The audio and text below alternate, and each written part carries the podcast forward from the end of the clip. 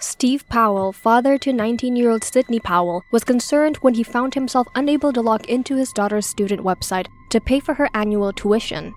He contacted the university's administration only to discover that Sydney had been suspended and dropped out of college several months prior without informing him or her mother. It turned out she had been falsely claiming to attend classes while living in a hotel instead of her college dorm. Steve immediately contacted his wife to share this devastating news and decided to confront Sydney about her charade. What they didn't know is that this conversation would ultimately lead to the murder of a mother, Brenda Powell, done by none other than Sydney herself, using a frying pan and a knife as weapons. Today, we'll be talking about the case of Sydney Powell. With co host William. You have to remind everyone again. Yes, I'm still here. The story begins with a woman by the name of Brenda Powell who's been living in Ohio ever since she was a teenager. She graduated from University of Akron and went on to work as a child life specialist in the hematology and oncology unit at the local children's hospital. She eventually got married to Steve Powell and had two children. One of them is a teenage girl by the name of Sydney Powell. Now, Sydney, she was described to be this straight A student in high school. She also played a few sports like soccer and a year of lacrosse. And she eventually managed to earn a presidential scholarship in Mount Union University, which is the university she chose to attend to for her studies. She started college in the fall of 2018 and she would always come back home every time she has winter or summer break. Her relationship with her mother, a lot of the sources in our research stated that they had a very close relationship, and Sydney even considered her mother to be her best friend. And throughout her time in college, she did not share any details of her performance at school, not even when she came home for the summer in 2019. Because at this time, she was actually already keeping her failing grades a secret. She failed three out of four classes in this particular semester, and as a result, she received a written notice that stated that she is suspended, which means that she was unenrolled in this university or no longer a student. But even when this was happening, she was a little at war with herself. She was in denial. She was still attending classes and student meetings outside of classes. She still stayed in her dorm room when she was actually not allowed to stay due to her suspension.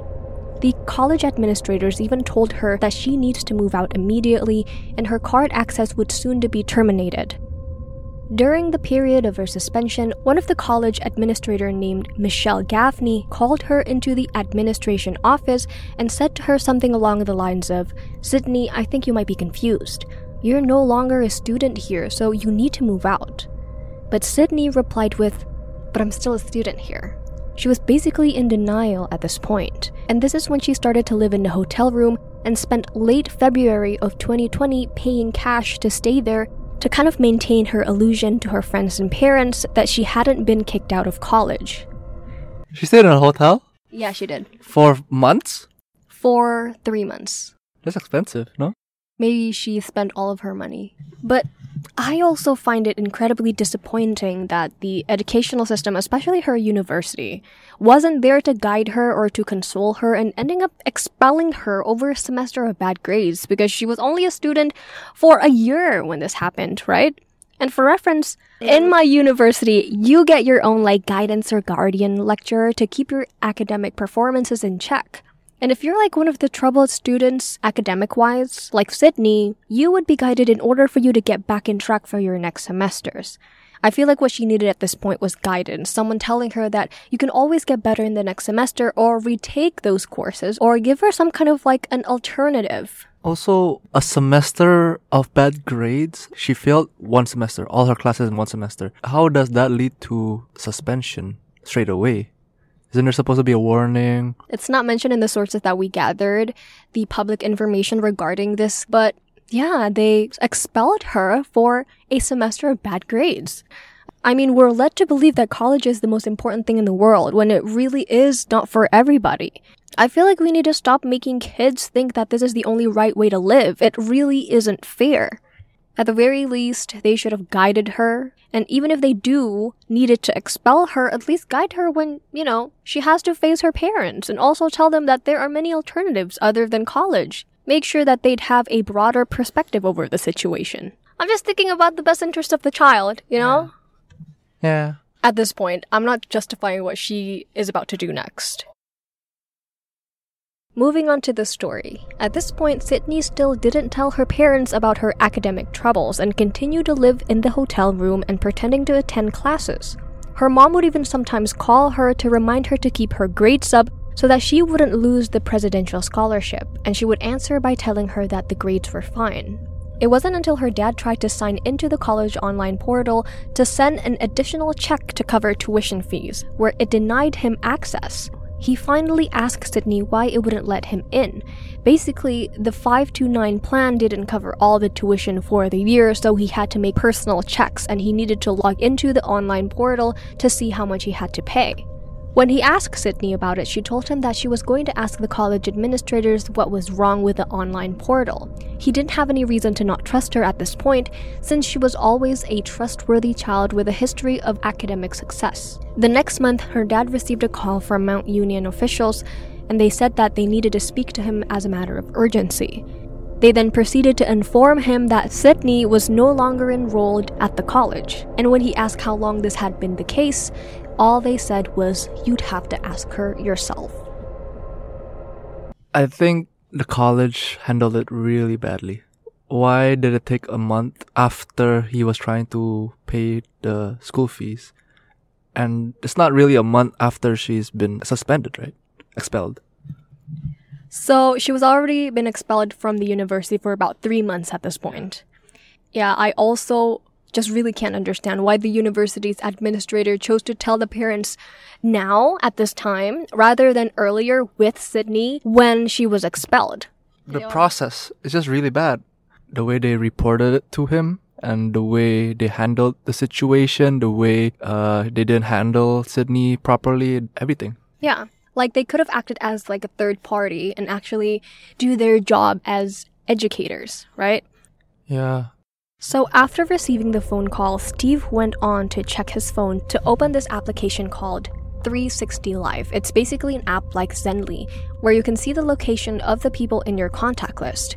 And he saw that Sydney was at home at this time, so he immediately left work and went back home and confronted her about the problem. When he told her that he knew about what happened to her in college, she actually responded by telling him that she was merely having some troubles in college, but she was still a student. She wasn't expelled and still attending some classes with her friends and her roommate, Lauren. Her dad actually responded her with understanding, telling her that they'd go through the semester together and even allowed her to take the summer off to figure things out. And she was crying at this point, telling him that she doesn't seem to have her life together, but her friends do. It was clear that she felt lost and despair and was petrified for disappointing her family. She was seen unsure on how to handle these emotions she had kept for months from everyone, and so her dad suggested they call her mom, who was at work. Her mom then immediately went back home to talk to her, and Brenda, her mom, was said to be an emotionally sensible and empathetic woman, more than capable of de escalating highly emotional situations as she had to do everyday work with children and teenagers with cancer. When her mom arrived, her dad actually left to go back to work. But they kept in touch via text message, and at 12:41 p.m., Steve sent her the last text she would ever receive. He said, and I quote, "So what did you discuss with Sydney? And Brenda never answered because a few moments before she couldn't, this is what happened. She left a phone message to the administrative office in the university telling them that she wanted to discuss Sydney's situation. It was Michelle Gaffney and Dean Frazier who got the message and they returned the call straight away.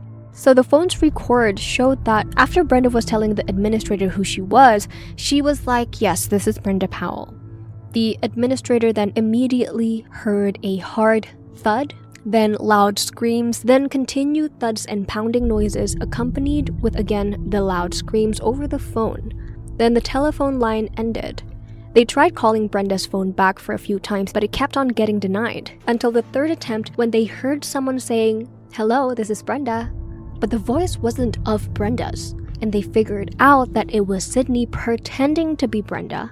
And they said, Sydney, we know that this is you and the other line hung up. They immediately then called the police. Here is the 911 call. They were on the phone, and um, there was a lot of screaming going on, so he couldn't really say if it was like a physical fight, but just heard like a lot of uh, yelling and screaming going on. And then he tried calling back twice, and there was no um, uh, there was no callback. So, impersonating her mother wasn't the only thing Sydney did to try to cover up what had happened. After she hung up the phone with the university's administrator, she went to stage a crime scene by breaking a window to make it look like there had been a break in. At this time, Steve's detective friend called him asking why the police were called to their home. And he immediately called Sydney, who then became hysterical when she heard that the police were on their way. When the police arrived, she told them that there had been a break in and that her mother was attacked and told her to run away to safety. But the police didn't believe her because the crime scene looked obviously staged. So then she went into a hysteria. She was screaming and crying hysterically at this point. Then soon the hysteria stopped as she silently lay on the ground in a fetal position. When the police went into their house, they found a cast iron skillet on the floor in the master bedroom alongside a bloodied steak knife. Forensic pathologists concluded that Brenda Powell had died as a result of multiple blunt and sharp force injuries. So Sydney had hit her mother multiple times over the head with a heavy cast iron skillet, then took the steak knife and stabbed her repeatedly, at least 23 times to her face, arms, and skull. It was suggested that her mother attempted to defend herself from Sydney but wasn't able to save her life at the end. Now, in court, her attorneys actually contended that the attack had occurred in the middle of a psychotic break, meaning she could not comprehend that her actions were wrong. As evidence, they pointed to her catatonic state after the killing. They also stated that her denial of her own reality that she does continuously is schizophrenia. They brought in three psychological experts to testify to this fact, and Sydney had told one of them that she didn't remember the attack at all and that her last memory was of sitting on the couch with her mother as she confronted her. The prosecution then pointed out the fact that Sydney's methodical staging of the scene is an evidence that there was no psychotic break and that she was mentally fit at the time of the crime. They also brought rebuttal witnesses, but they testified that Sydney does have borderline personality traits and unspecified anxiety disorder, and concluded that Sydney was malingering or exaggerating the psychological symptoms to distort the course of justice. Ultimately, the jury agreed that she was exaggerating, and on September 20th, 2023, Sydney Powell was found guilty on all accounts of purposeful murder, felony murder, assault, and tampering with evidence. She murdered her mother and attempted to cover it up on September 28, 2023, and she was sentenced to 15 years to life in prison, and she'll be 38 years old by the time she is eligible for parole. My comment is that I really fail to grasp her thought process. Yeah. What is going on through her mind? Like, it just escalates so quickly and Yeah. so far. It's as if her failing is a life and death situation, which is not. It's still one semester, Yeah. and I don't understand too. Actually, Like, I'm really confused why it's such a traumatizing event to the point that all she could think of is like murder. like okay, I mean we've all failed, but who in the right mind would think, yes, I'm gonna kill someone? No, I don't think it's like, yes, I'm gonna kill someone. I feel like it's like the embarrassment took over, Ah. you know, because her mom was about to call the administrative office. She just couldn't bear the thought of going through with the consequences of her failure, you know? Okay, but from the stories that you've told about her parents, they're the types of parents that don't really pressure their kids, and she shouldn't feel pressured at all. So I do, I still don't get why she's so scared of embarrassment or like she's she has this anxiety. Yeah, actually, you're right. I don't know either. And disclaimer this is not justifying anything that she did, especially her crimes. This is just a discussion on why she did it. But what do you guys think? You can tell us by leaving a review on Apple Podcast or on Spotify about this episode. Or you can DM us on Instagram via at mindbogglerstcs to tell us what you think or what you feel about this case. Well, that's it for today's episode. Thank you for listening, and we'll see you in the next one. Bye.